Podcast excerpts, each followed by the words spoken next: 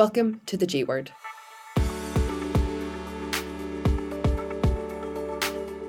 What does it mean if we can test for inherited genes? It can influence how their cancer is treated. So it means that there may be certain types of therapy that are available if they have a specific inherited uh, cancer gene, number one. It also can impact in terms of preventing further or other cancers related to those genes. And it may impact the type of surgery they have and also the type of overall cancer treatment. And then finally, if they have got an inherited cancer, then as I mentioned before, it may impact in terms of testing and screening for their family members. I'm your host, Naimah Callachand. Today, I'm delighted to be joined by Dr. Nirupa Murugaesu, who's a consultant in medical oncology at Guy's and St Thomas's NHS Foundation Trust, and the principal clinician for cancer genomics and clinical studies here at Genomics England and Professor Sir Mark Caulfield, who's a Professor of Clinical Pharmacology at Queen Mary University of London, and who previously served as Chief Scientist for Genomics England, and was instrumental in the delivery of the 100,000 Genomes Project.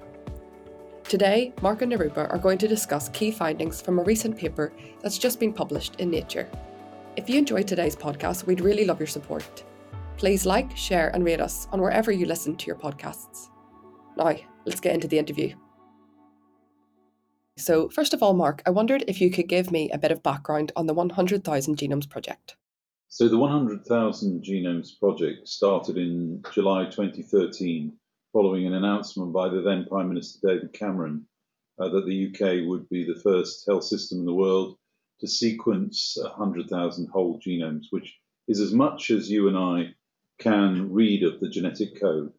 In the case of cancer, which we focused on here in cancer, we were sequencing sections of the tumor and comparing them to DNA inherited from your mum and dad. And that comparison allows us to work out what is driving the cancer, what may be affecting its potential for treatment, and how we might choose treatments for patients. So, this is a real opportunity to create precision cancer care. Anna, but now to go to you, can you tell me what the 100,000 Genomes Project meant for these patients with cancer? I think, firstly, we're very grateful for all of the participants in the programme because what it's allowed us to do is to look at the data as a whole and having all of that sequencing data alongside clinical information has been incredibly valuable. It has also developed the infrastructure for testing and really, I think for patients with cancer, they participated in this program as a research project. And, and un, unusually for a research project, these results were returned back through to treating clinicians, to clinical teams, if there may have been a result that would impact or change their management. But I think importantly, what it enabled is the implementation of standardized cancer testing in the NHS and really enabling that for a wider range of patients, not just those that participated in the project. And because of patients participating, this then allowed all of the data to be stored in a single place, and this has been incredibly valuable for clinical academics and researchers. And can I ask, were there specific types of cancer that were looked at in a 100,000 Genomes Project? Again, the project was set up such that we allowed a number of different types of cancers to be sequenced. So and therefore very permissible because we also wanted to ensure that some of the less common and rarer cancers were also sequenced and as you would expect more of the common cancers as well. In addition i think the opportunity to sequence pediatric cancers as well as hematological malignancies or um, blood cancers was also key in as part of the cancer program. Here we focus on the solid cancers, but obviously there was a much wider range of cancers that were sequenced.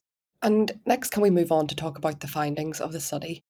I think, firstly, by undertaking sort of a pan cancer analysis, it really gave us an overview of the number of targets and genes that were found to be actionable. And what I mean by that is that they have a were of clinically re- clinically relevant and we can see that in certain cancer types such as in brain cancers in colon cancers lung cancers there were within the tumor sequence more than 50% of these cancers had something that was what we would call actionable so there was a mutation in a gene for which this would influence treatment and as we started to look more across the entire cohort of patients, you can really get an idea of the fact that the more that we sequence and the more comprehensive the testing is, the number of different types of mutations that we were able to discover. And when you mentioned that these findings were actionable, what does that mean? So, what that means is that has an impact in how the patient will be managed and treated. It may influence firstly the type of surgery they have, it may influence the type of cancer treatment that they receive. And all of this, I suppose, comes back to the point that Mark mentioned of precision oncology. So we more precisely treat patients based on their individual cancers. And could you give me some examples of maybe some of these genes that were found in the study that were actionable? Yes. So, firstly, the types of genes also matter, or the types of mutations. So some of them were in known cancer genes. And if you have, for example, a mutation in lung cancer in the in a gene called the EGFR gene, we know that there are cancer therapies that can be provided that target specifically this mutation. So that's one example, and this is quite well characterized and understood in oncology care. But what we were also able to do with whole genome sequencing is identify different types of mutations. So that are harder to characterize routinely.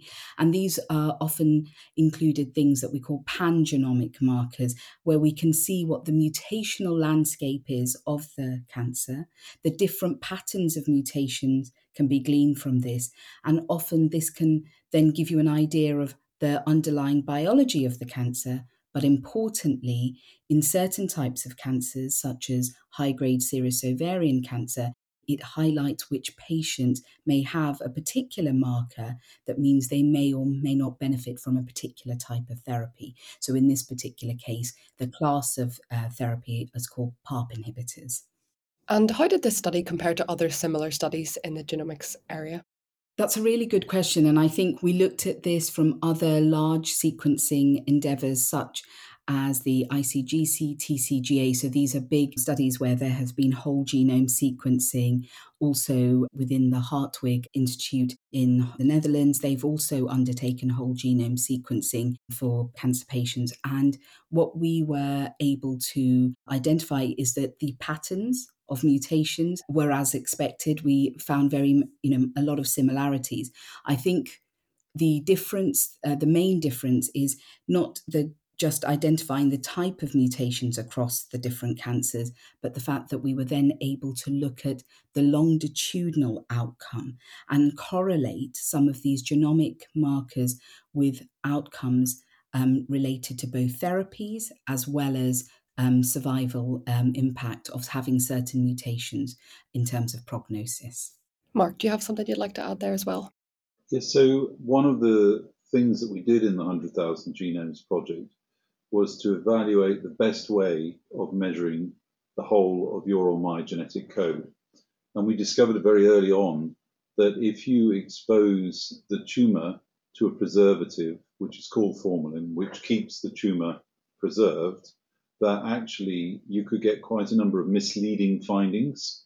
And so, to address that, the distinctiveness from former programs, such as Nirupa mentioned, like the Cancer Genome Atlas, is that all of the tumors that we studied in this paper were actually produced under fresh tissue conditions and have not been exposed to a preservative. And that means that what we have is a really accurate reflection of the variation within the tumors. And the other thing about this particular resource is it's the biggest resource. We were able to look at 13,000 people with solid tumors, but we also have blood cancers and other cancers. We're not a feature of this paper. And a further remarkable thing about this is early on, Nirupa and team and I decided that we would longitudinally life course follow the patients and by accruing data from multiple sources in the health system, so the every attendance at the hospital, what chemotherapy was had, we've been able in this paper to recapitulate signatures that clearly show that certain mutations are harmful. And many of the findings that we've made are absolutely, if you look at the survival of patients, particularly, you can see almost identical patterns to those in clinical trials. What this means is that by the really rich data set, which is now many billions of clinical data points on these patients, we can actually look for long term signals of benefit and harm that perhaps would not be detected by a, a, clinical trial that might last for six months or a year. So this is a really valuable resource. And the really great thing is we can use what's called real world data, which is where we're taking routine health data and we can recapitulate the findings from tightly controlled clinical trials. And I think that's quite an important finding. That kind of brings me on to the next question, Mark, where I want to talk about the value and benefit of genomic sequencing for cancer patients. I wondered if you could expand. Well, what we know from one of the genomic medicine centres, which were regional hubs, is that they used the information that we returned that Nirupa outlined earlier in a report uh, for 25% of their patients, which means that they concluded, having evaluated that, uh, evaluated that as the clinical team locally, that there was something the patients could benefit from. Now, what we think is this makes the case for certain cancers being part of the National Genomic Test Directory, the whole genome sequencing, but it's still the case that the majority of testing for cancer is now very large focused panels that are focused on specific gene features. But in some measure, this work is also able to reassure us that those gene features are the right ones to focus on. So this work has been very useful in that respect, even where the NHS today eh, cannot make the financial or clinical case for using whole genomes in specific certain specific cancers. So I think the program's made a massive difference. The biggest thing it's done for patients, which Nirupa was very actively involved in, is it's allowed us to create a national genomic test directory. So when we started this, cancer genomic testing was completely random and would vary from one postcode to another, one hospital to another. And what uh, Nirupa and the cancer team created is a national cancer genomic test directory, which now means that's standard of care, that's the basis for reimbursement, and it's available across a landscape of 56 million people. And given that one in two of us will have cancer, this is a massive advance. Yeah, you've really highlighted the impact of having access to such a large database. And I just wanted to ask as well what are the challenges associated with implementing routine whole genome sequencing into clinical care? I think, as with all of these things, when implementing something new within a healthcare system, it requires a level of education, upskilling, and also, as Mark has touched on, how we handle the tumor tissue so that it's handled in a genomic friendly way to enable the best sort of results, if you like, because we want to ensure that the DNA is not damaged so that we can get accurate readouts from the results.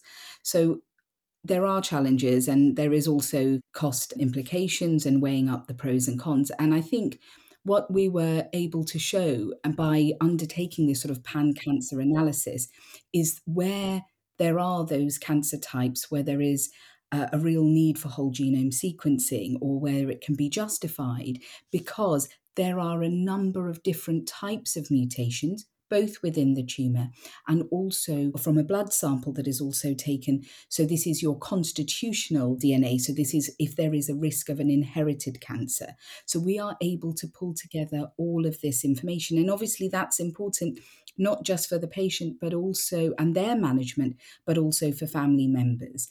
So, I think really what this shows is that where you have to identify many of these different types of mutations, whole genome sequencing enables that through a single test. Mark, would you like to add something else there? One thing I think which uh, Nirupa is very much part of is the, the distinctiveness of the Genomics England approach has been to involve the NHS at every stage. Now, what that means is we estimate that at the peak of the 100,000 Genomes Project, 5,000 frontline NHS staff touched the project at some point in their in their working week.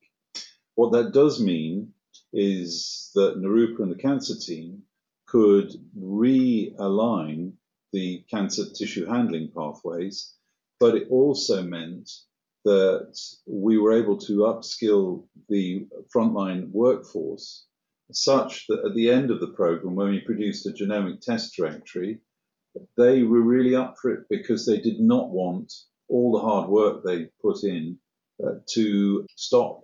And so what we've done is produce the national test directory within five years of starting.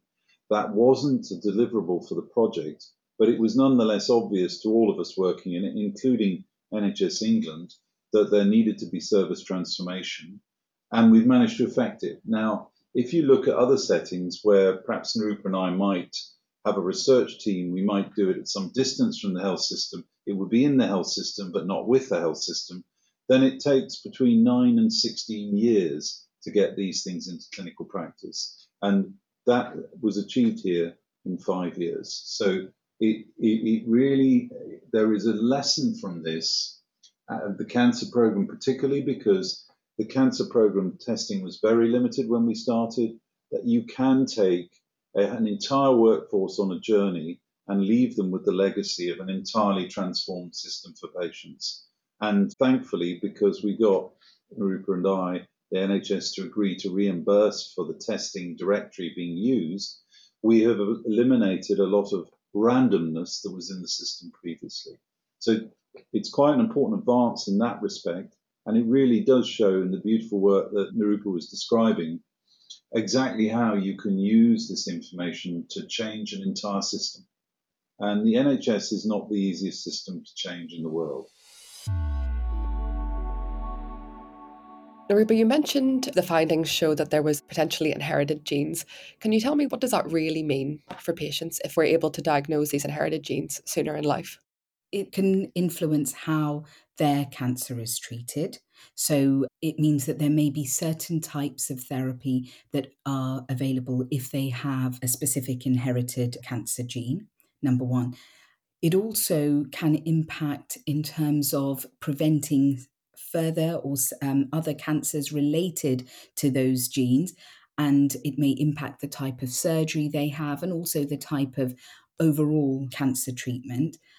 And then finally, if they have got an inherited cancer, then as I mentioned before, it may impact in terms of testing and screening for their family members. And that's really key as well, because this means that they, their cancer can be diagnosed. If they do develop a cancer, because they're being monitored, because it's much more targeted, their approach in terms of screening for a particular type of cancer, they can potentially have their cancer treated much earlier or even better before it becomes what we call an invasive cancer, but at the precancerous stage. So this has huge implications. And what we're finding actually with more and more testing, and this is not just our study was consistent with other studies that have been published, is that when you undertake more routine testing, then you are able to identify this. It is not common amongst the population, but in those patients where it is relevant, it really can impact their care. Mark, do you have something to add there? Well, I think Nirupa's just highlighted a really important point. So, to bring that into a little bit more ways in which uh, people listening to this can relate to it, we have a family where there was a woman who had no family history of breast cancer. She developed breast cancer, and in the tumor, we found that she had a BRCA2 mutation. We also found that she probably acquired that or inherited it, we don't know. That for her meant she could enter the Olympia trial, which was running at the time, which Nirupa alluded to earlier was a study of PARP inhibitors. But if, without that genetic makeup, she'd never have got into that trial and she probably wouldn't have been tested for BRCA at that time in the NHS because she had no family history. I think that's probably right, Nirupa. And then there was a family wide consequence for that because she had a brother and a son, and she also had a daughter. And the daughter was under 30 at the time and underwent BRCA testing and was BRCA2 positive. But she has the opportunity now to enter intensive breast screening from the age of 30, and that's what's happened. And her brother, or and this is the lady who had the breast cancer, her brother and her son may be at risk of prostate cancer, so they can consider testing. So Nirupa makes a really important point that when people have inherited a predisposition to cancer, that can have a family wide impact. And one test in one family member can open the doors to opportunity for others to understand their risk and to be screened more actively and intensively, hopefully with uh, meaning that if they do develop cancer, it'll be detected very early, or maybe we can just prevent it altogether. Thanks, Mark. A really good example of you know the impact that this testing has had. I just wanted to touch back on your point, Mark, that you'd made about real world data, and I wondered actually, maybe Nirupa, if you could uh, kind of explain to me why it's important to link real world data to the genomic data. Yes, so I think the work that we've done here sort of really does emphasize this because when we refer to real world data, we're talking about different types of healthcare data across the population. And we had the opportunity to link the genomic data to a number of key data sets that are curated by the Cancer Registry, the National Cancer Registry database. And this includes things like all of the population based systemic anti cancer therapy. So we know that for each of the participants, the type of cancer therapy they received, and also, as Mark has mentioned previously, the hospital episodes. So when patients needed to be we can see that the data in terms of admissions, investigations, and so on. And these are really valuable data points because you get an indication of when patients may have had to then have further testing or if there is a risk of the of recurrence, and importantly, survival data. Because a lot of this has been, in terms of a lot of the cancer genes, have been well characterized and tested. But what we were able to do here at a pan cancer level on a large cohort of patients over a period of time is to look at if you had a particular mutation, what is the impact of that in terms of outcome for a particular cancer type, and even more broadly on a pan cancer level. And actually, as this type of data accumulates, I think the real value, and as if you've got a larger number, you know, the value, what is the value for patients who've participated in this program going forwards, is that as that data accumulates and the numbers go up, we are able to then ask more detailed questions. What is the impact of a particular type of mutation or a particular type of variant within a gene? And importantly, what happens when you get a, a different sequence or a, a, combination of genes and how does that impact and this I, I feel is the way that we are going to move more towards precision oncology because we are beginning to understand the cancer in more detail how it is going to behave and then try and tailor therapies accordingly and Nirupa, I wondered if you could tell me as well if the findings from this study have benefited directly those patients that were involved in the 100,000 Genome Project.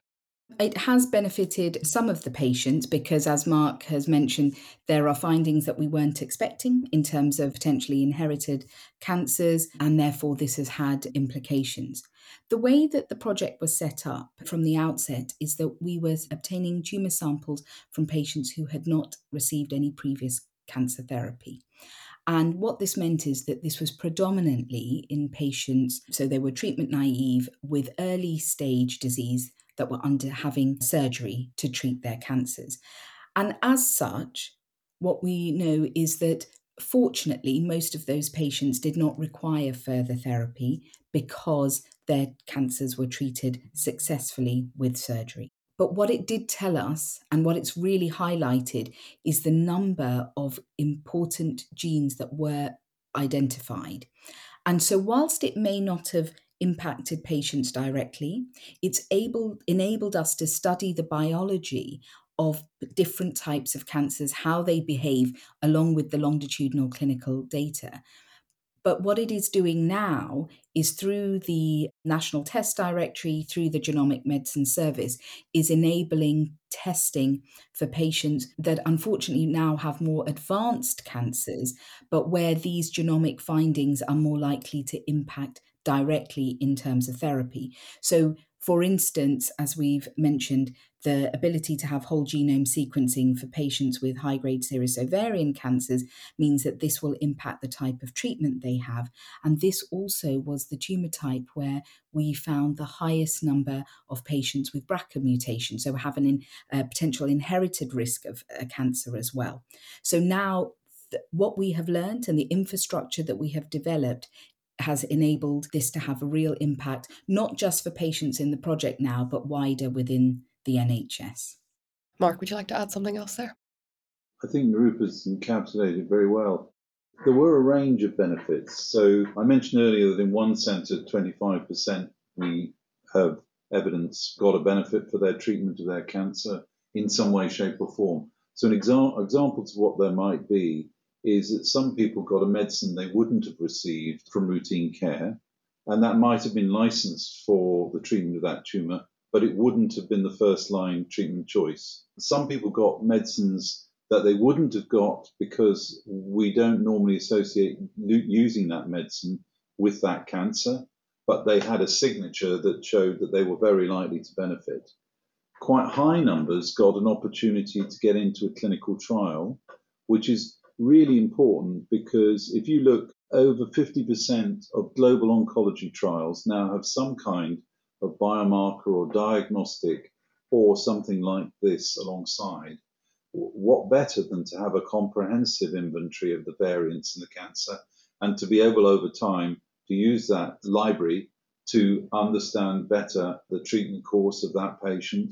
And that's what I think a whole genome adds rather than a single look at a single part of the genetic makeup. And then finally, some had lots of mutations, really high rates of mutations, and maybe they should receive specific advanced therapies like immunotherapies, or alternatively, they had a feature in their genetic makeup which it looks like they inherited. As Nirupa absolutely correctly said earlier, these people need to be followed up and they need more intensive screening because this is how you detect uh, cancer at an earlier stage. And the final way people benefited is we could detect genetic changes in their DNA that meant that if they were exposed to certain medicines, they were likely to suffer harm. And there's a particular two medicines, 5-fluorouracil and capecitabine, where possibly about 5% of people will need either a reduced dose or a completely different medicine because it will be very harmful. And so this is about getting the right medicine to the right patient first time and getting the right outcome for that patient downstream. And I think, you know, Nirupa's encapsulated it perfectly. There's a whole range of benefits that the patients can accrue from this. And the, I think we should probably, Nirupa, say that people were quite cynical when we started about what it would be that you would get over and above, for example, the Cancer Genome Atlas or the International Cancer Genomics Consortium. And, you know, I'd had leading cancer scientists in Britain say, oh, well, we've discovered it all. There's nothing to find here. And I think what this paper shows is that's not entirely true. I would agree with that, Mark, but I would also probably add that it highlights the value of having a large data set alongside that clinical information. And what we were also able to do is, whilst we very much talked about what were the gene targets that had a direct impact or mar- genomic markers that impact care now for which there is an approved therapy. What we've also been able to do through this analysis is actually highlight the number of mutations that have been identified for which there is a licensed therapy in another cancer type, but not in that particular cancer type. And what that means is that, especially now, as we have more and more biomarker driven therapies, I mean, even compare, if we look at that compared to when the project started and now, the it that has increased dramatically. And what that means is that then there are sort of licensed medications that actually can be used in non licensed indications via a clinical trial, via these very, you know, these basket studies which are mm. for across cancer types and are actually based on different types of molecular markers. And really, we were able to show this at a pan cancer level across the 13,000 tumours through the results from whole genome sequencing. You've both kind of touched on this throughout, and you know we've talked about the development of like personalized medicine. And where do you see the future of cancer treatment in the next five years? Maybe Nirupa, we can go to you first. That's a very good question. I think, and what I hope is that with more comprehensive and equitable and standardized testing for patients, especially within the NHS, that this will enable more personalized and targeted therapy alongside, you know, systemic chemotherapy and as well as that better selection of patients that are likely to benefit from the newer immunotherapies. And also, where sequencing is very exciting is that once we begin to understand more about the individual tumours, you know, going forwards, there are a number of cancer vaccine trials, then we can, you know, begin to what, and the aim of those are to have specific vaccines that are going to target an individual's tumor. So I think in the next five years, this is, I think, a very exciting space. I hope so, because we need to keep doing more in the space for our patients to try and improve therapy and precision oncology for them. And Mark, do you have anything to add to that point? I think Nirupa is right that there are new ther- new therapeutic strategies coming on. Vaccination is one one way. I think that what will become clear is whether we can use any molecular mechanisms for early detection of cancer.